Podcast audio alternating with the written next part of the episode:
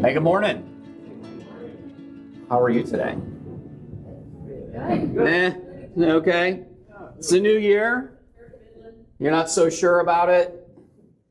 The last few haven't been so great. I know. It's been rough.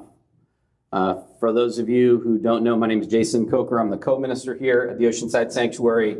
And this is when we have a time of uh, teaching and story. And so today, I want to share with you the story of Epiphany. For those of you who don't know, this is Epiphany Sunday. And if, like me, you weren't raised in a traditional sort of liturgical uh, expression of Christianity, you may not know that there are all of these traditions and feast days around the Christian calendar. And one of those is Epiphany, which is the celebration of the three magi who visited the Christ child. And so today we're going to read that story. It's from Matthew chapter 2. I want to share with you just some of the things that I'm noticing in this, and then, of course, invite you to perhaps reflect on what you're noticing in this passage as well. Matthew chapter 2, verses 1 through 12 is our text for today. If you have your Bible, you can turn there. If you don't, we will, of course, put the passage up on the screen. But before we do, let's just take a moment and uh, come before God. Thank you, God, today for this opportunity for us to gather, for the space that you have blessed us with, for the friendships and the family who are represented in this space, uh, for the people who bring their gifts here every Sunday and reflect on what it means to have faith, to express love. God, we just admit that there is so much going on in our lives that it's easy to forget why a gathering like this matters. There's so much calling out for our attention. So we ask that as we read this passage, that you would speak good news to us in a fresh way, that we would have hope, that we would be able to grab a hold of faith in some way, shape, or form. In Jesus' name, amen. Uh, many of you know, of course, that uh, Janelle and I have had a, uh, an alien visitor in our family very small creature, about yay tall, about, I don't know, 11 pounds now, and sort of looks funny, is practically bald, has very little hair on his head, and is capable of doing almost nothing. This is, of course, Otis Robert Coker Carton, our first grandchild. And for those of you who are here every week, I apologize you will have to suffer through stories of Otis on a weekly basis for a long time to come. I'm still wrestling with the fact that I'm a grandfather.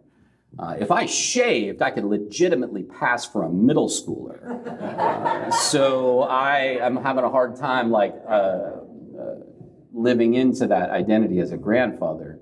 But what's amazing about Otis is that our daughter Savannah and her husband Griffin and Otis will come to the house for about four to five days at a time. Uh, because Otis is a full time job for like four people. He's not capable of doing almost anything, right? Like he he can't control uh, when he eats. He can't speak. He can't control really even when he sleeps. He can't control when he poops or pees, and oftentimes does those things at the worst possible time. Uh, there are only two skills that Otis has. The first is that he cries. And with that one skill, crying, he controls every adult in the house. Uh, it's amazing, actually. The other day, I had the opportunity to get up uh, very early. I'm usually up around six o'clock, and uh, had, and was able to take Otis from Griffin and had this amazing opportunity to spend about two hours with Otis standing in front of, we have a big window uh, on one side of our house and we have a little bit of a view. We live up kind of on a hill. And so Otis was enthralled by the view. And so I was standing there holding him like facing forward.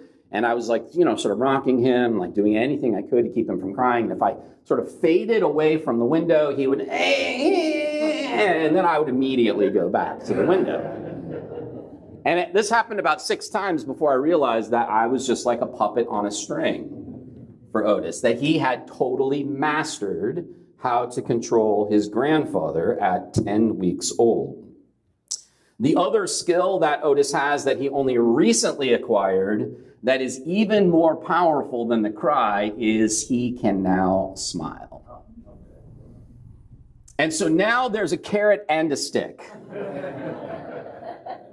and with the carrot and the stick, Otis has mastered operant conditioning and uh, is utterly in charge of all of us. What's amazing to me about Otis, of course, is that he is literally the most vulnerable creature in our house at any given time.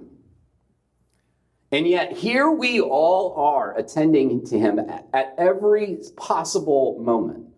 Four adults, and uh, you know, if if his aunts are there, right, our other two daughters, then it's six adults in the house attending to him at all times, running around, doing whatever they can to make sure that Otis is taken care of.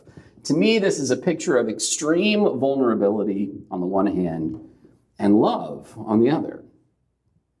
I think it really is an act of love to very carefully, very closely, very attentively minister to the needs of somebody who is vulnerable. And in that sense, this little picture is a, a picture of what it means to experience love. This is what Jen was talking about just a moment ago. It can be hard to hold on to what faith is, but love is a little bit easier to understand because we all know what it means to be vulnerable. Matthew chapter 2 is a picture of vulnerability. Matthew chapter 2, starting in verse 1, says this, and I'm just going to go ahead and read through this story. It's a familiar story, and then share a few things with you that I'm noticing. Matthew chapter 2, verse 1 says, In the time of King Herod, after Jesus was born in Bethlehem of Judea, wise men from the east came to Jerusalem, asking, Where is the child who has been born king of the Jews? For we observed his star at its rising and have come to pay him homage. When King Herod heard this, he was frightened, and all Jerusalem with him. And calling together all the chief priests and scribes of the people, he inquired of them where the Messiah was to be born. And they told him, in Bethlehem of Judea. For so it has been written by the prophet. And here's the prophecy from Micah chapter 5, verse 2. And you, Bethlehem, in the land of Judah, are by no means least among the rulers of Judah. For from you shall come a ruler who is to shepherd my people Israel. Verse 7 Then Herod secretly called for the wise men and learned from them the exact time when the star had appeared. And then he sent them to Bethlehem, saying, Go and search diligently for the child. And when you have found him, bring me word so that I may go also and pay him homage. When they had heard the king, they set out. And there ahead of them went the star that they had seen at its rising until it stopped over the place where the child was. And when they saw the star had stopped, they were overwhelmed with joy. And on entering the house, they saw the child with Mary, his mother, and they knelt down and paid him homage. And then, opening their treasure chests, they'd offered him gifts of gold, frankincense, and myrrh. And having been warned in a dream not to return to Herod, they left for their own country by another road. This is, I think, just one of the most amazing stories in the Gospels for a couple of reasons. The first is we tend to think of uh, the story of like the classic picture of like the the baby Jesus in the manger, you know, like the the nativity or the the creche that we sometimes put in our homes to commemorate this moment. And of course, there is the cliche that there's the baby Jesus in a manger, and we used to actually have a, a uh, creche up here on the stage with the baby Jesus, and there's a whole story behind that. I'll tell you why we don't do that anymore. Somebody uh, tried to steal the baby Jesus one Sunday morning. Great story. Anyway, that doesn't fit with my sermon today, so you don't get to hear that story today. But one thing we know is that Jesus was likely uh, two or three years old by the time the Magi or the wise men came to visit. So, really, this is the visit that comes a few years after Jesus' birth. And what we have are foreign astrologers from a, a different religion, essentially uh, Zoroastrian, uh, Zoroastrians, right? Like they're, they're worshiping from the East, from an entirely different culture, from a foreign group of people. They come and they hear or they, they discern about this, this coming Messiah, this King of the Jews, through their own astrology. So we have this bizarre story of sort of foreigners from a foreign land who are worshiping in a foreign religion who seem to understand better than God's own people what's going on. And so they show up, of course, and we have several images of vulnerability in this passage that I think are worth noticing. The first is, of course, the wise men themselves. To be strangers entering into a foreign land is to be vulnerable. Nobody should know that better than a bunch of people who live near the busiest border in the United States of America. To be a foreigner, to be a stranger, is to be a threat. And so you're often treated with suspicion or even violence. And so the first picture of vulnerability we see in this passage is that we have these three foreigners entering into a foreign country, crossing a border, and they are quite literally vulnerable in their travels. The second vulnerability, of course, we see is this image of a child and that child's mother. So, this coming Messiah, this coming king, this coming ruler in the story of Christmas is a child, a baby. Somebody who doesn't even have the ability to take care of himself. Somebody who is utterly dependent on others for his survival day to day. And then the third vulnerability that we see in this passage comes from this amazing prophecy that we see in verse 5. It says, Then they told him in Bethlehem of Judea. So remember, this is King Herod. He calls upon the chief scribes and the priests, and he says, What is this story of a Messiah who's coming? Where is this Messiah supposed to come from?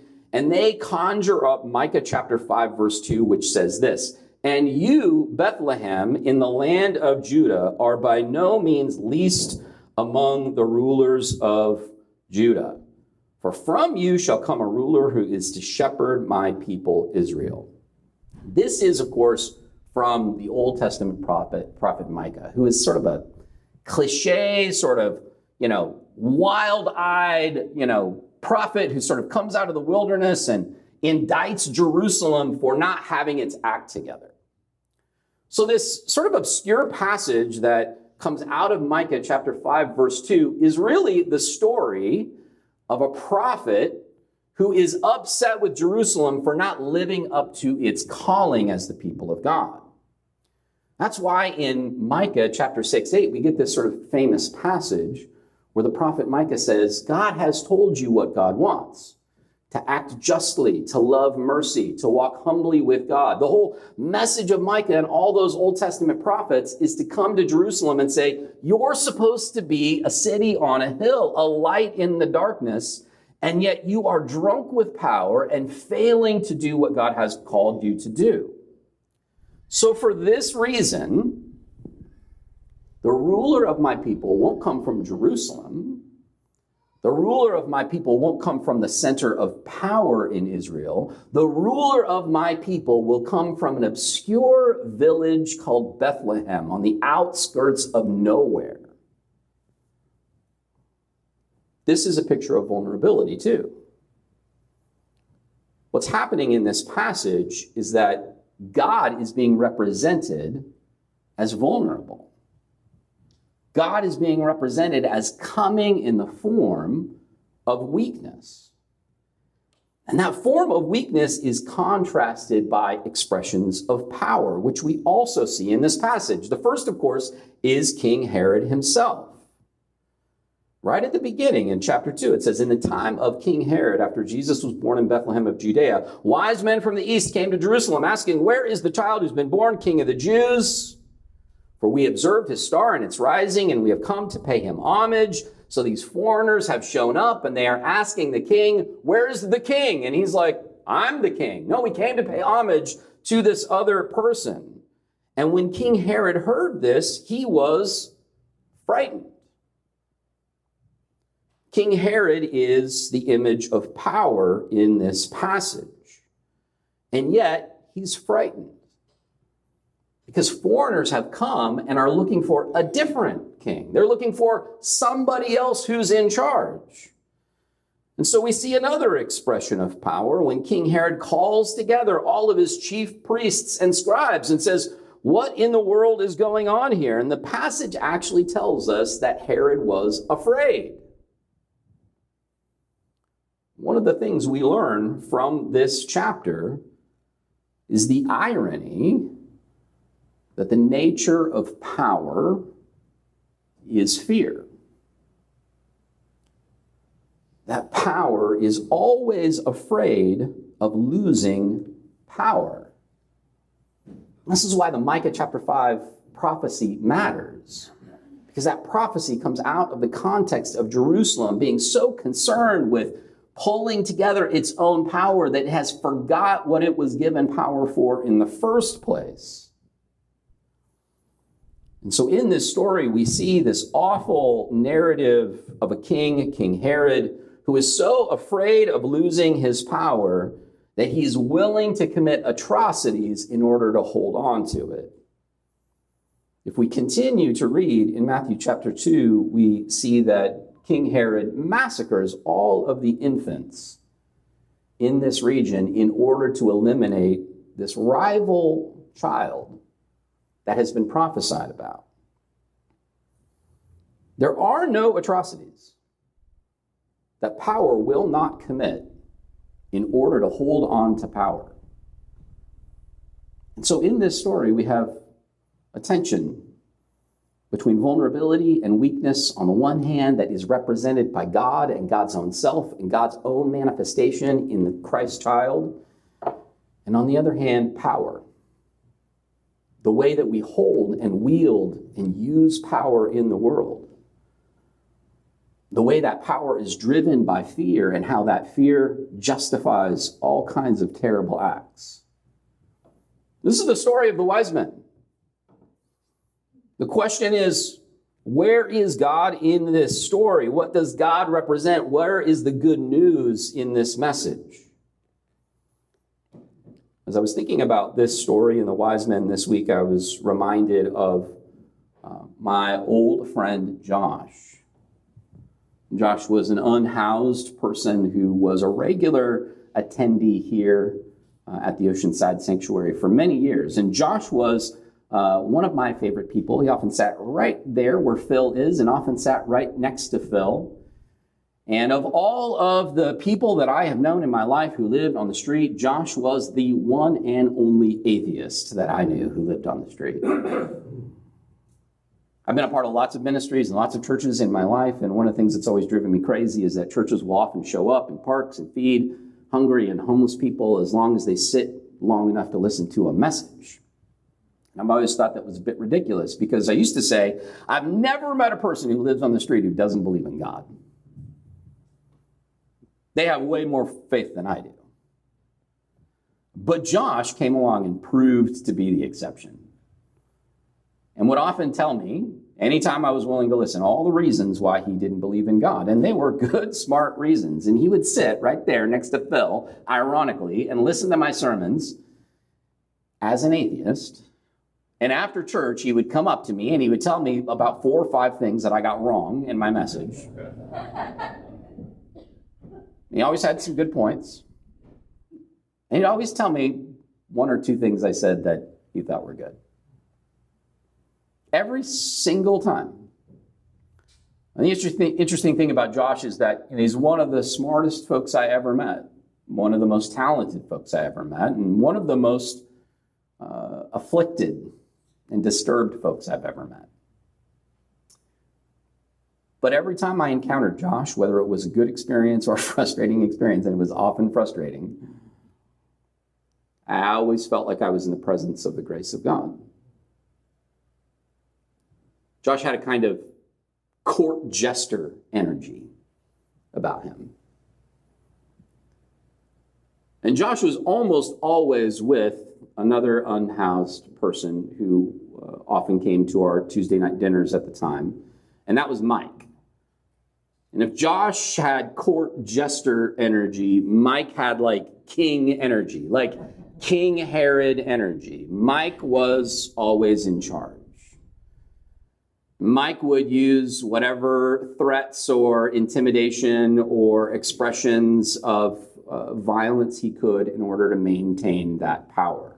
And he and Josh had that kind of weird, toxic, dysfunctional relationship where one of them was sort of like the king and the other one was sort of the court jester, and they're always going back and forth a little bit. And Mike was always ultimately beating Josh down. Uh, it was a few years ago that um, Mike actually ended up killing Josh in one of their arguments. And I think the thing that always sticks with me about Mike and Josh is how between the two of them, whenever I was around Josh, I always felt like I was in the presence of grace.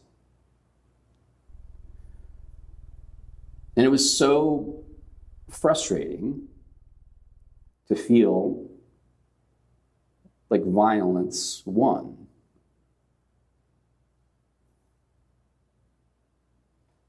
And I think that often is the case in our world. People like me stand up here on Sundays like today and try to convince you that what's most important in life is love and goodness and grace. And I believe that.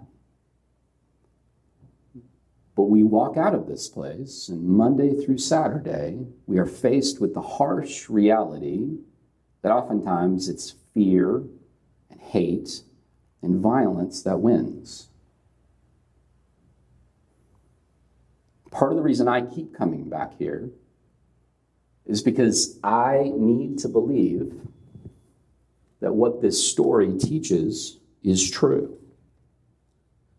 That when we read this story, that God is not represented by King Herod that God is represented by the Magi.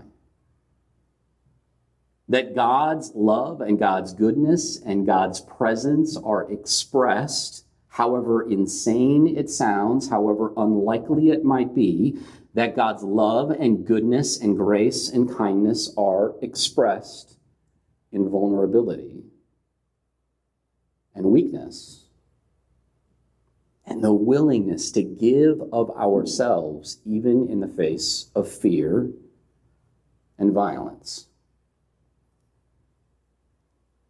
That is what it means to have faith. And I think the reason it's so hard to grab a hold of that is because when we walk out of the doors here, we will be faced with a world and with a life and with a community and with a political system that uses fear and violence to get its way. I think the reason that faith is so hard to grab a hold of is because it takes courage. It's no sure thing. There is no guarantee that God wins in this story. We are called upon to walk out that love in faith and we do that, I think, because every day when we do it, every time we experience the goodness and the grace and the love that comes in those moments of transcendence, we experience something that can't be explained. It's something completely other than us. And this, I think, is where we find God in this passage. God is represented by the Magi, by the foreigners who enter into this story from outside of Israel. God is represented by the star that appears in the sky that nobody was expecting. God is represented by this prophecy from Micah that dares to say that God and God's rule and God's kingdom and God's reign might come from an obscure village that has no power, no political influence, and no meaningful heritage. The point of this story, of course, I think, is that God is God and we are not. God is God and we are not. No matter how much we want to be in control, no matter how much we want to secure our success, God will come along and insert God's self into our story in ways that we cannot predict, that we cannot control, and oftentimes we would just rather God didn't do. We like to create boundaries and rules and doctrines that hold God within a certain space, and God refuses to comply. God can come in any form that God chooses. God can come in any form that God chooses. but can come as the unexpected star in a sky or as the astrologers of a foreign religion God can come as the insignificant village on the outskirts of civilization or as the wild eyed prophet who emerges from the wilderness. God can come as a teenage pregnant mother under suspicious circumstances or as the illegitimate baby born to political refugees. God can come as Gentiles who have the wrong heritage, eat the wrong foods, and celebrate the wrong holidays or as any of the people that we tend to push to the margins of power. God can and does and will come as strangers, as foreigners, as poor people, as homeless people, as people of color, as women, as queer people. God has, does, and will come in all of those forms, whether you like it or not, whether I like it or not. And when we experience God in that way, when we see God in the eyes of a helpless baby, or when we see God in the form of a homeless atheist, or in the form of women who finally are afforded the opportunity to hold the power that they have, or queer people who are finally allowed to love who they love when we experience God in those ways, it gives us courage to believe that it might just be true. That's why we come here. That's why we tell these stories. Amen? Amen? Would you pray with me? God, we thank you again for today, for this opportunity to gather. And in spite of the realities of the world that we live in, in spite of the difficulties, the coercive expressions of power that we are faced with, in spite of our fears and our doubts and our insecurities. We also confess that we experience love and grace and goodness in ways that surprise us. And so, God, we pray that you would teach us to welcome you in our lives in whatever form it comes. That we would learn to welcome strangers and aliens and people who dress and speak and eat and love differently than we do, who worship differently than we do who think and believe and vote differently than we do.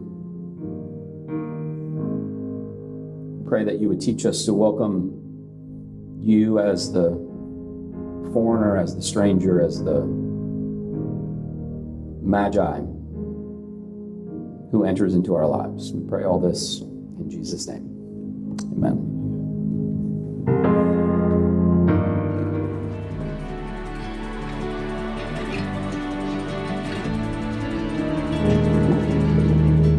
Joey and Jason.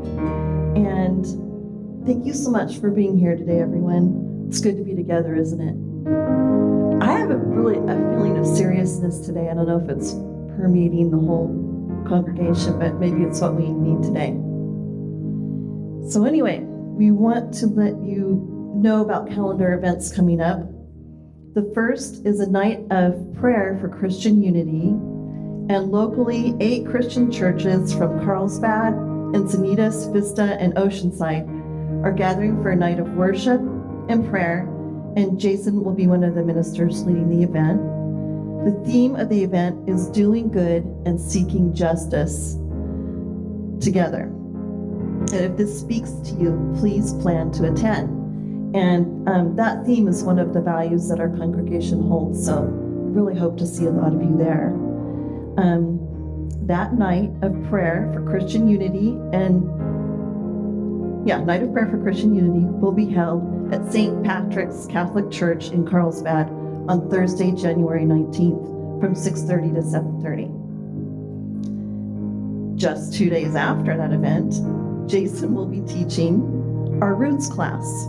This will be a hybrid in-person and Zoom meeting for inquiring minds. Roots covers the history of our church, the core values of our church, and how to become a member of our church. Pretty sure that's what it covers. Um, it's for folks newer to the sanctuary and for people who've been around but would like a refresher course. If this class is drawing you, mark your calendar for Saturday, January 21st from 9 a.m. to 12 a.m. That same day, Alex Kipp is heading up a competing event. Illumine Day of Embodiment and Sound Bath Men's Retreat. Sorry, women we're not invited. This is a one day men's event focusing on awareness of our senses, their senses, through their bodies. Uh, let's see, consciousness of their bodies, others, and God. This event will be held at the United Methodist Church in San Diego from 10 a.m. to 3:30 a.m. If this catches your interest and you'd like to know about, about it, talk to Alex. He'll tell you all about it. For all these events and more, you can fill out a, com- a Connect card, which I think is in the pews. Um, grab a program in the pew. Oh, there it is. RSVP at oceansanctuary.org forward slash calendar or scan the QR code throughout the church. Lastly, we want you to know how to support our mission. Oceanside Sanctuary is a 501c3 nonprofit and we rely on the gifts and donations of people just like you. If you'd like to support our mission, consider giving a gift today at our website, oceansanctuary.org forward slash give. Scan the QR code, or if you prefer to give cash or check today, that's what I usually do. Um, there's a box. It says in the back. Where's where that? There's a box over there. I know. Where? Oh, right there, the red box. In the back. Um, so for this week, Here's a benediction. Don't forget Otis. Um, think of his vulnerability and our vulnerability, and that that's the way God will really be reflected. And let's watch and see how God is reflected in vulnerability this week. So may the peace of God be with you. Also with you. Have a great week, everyone. God bless.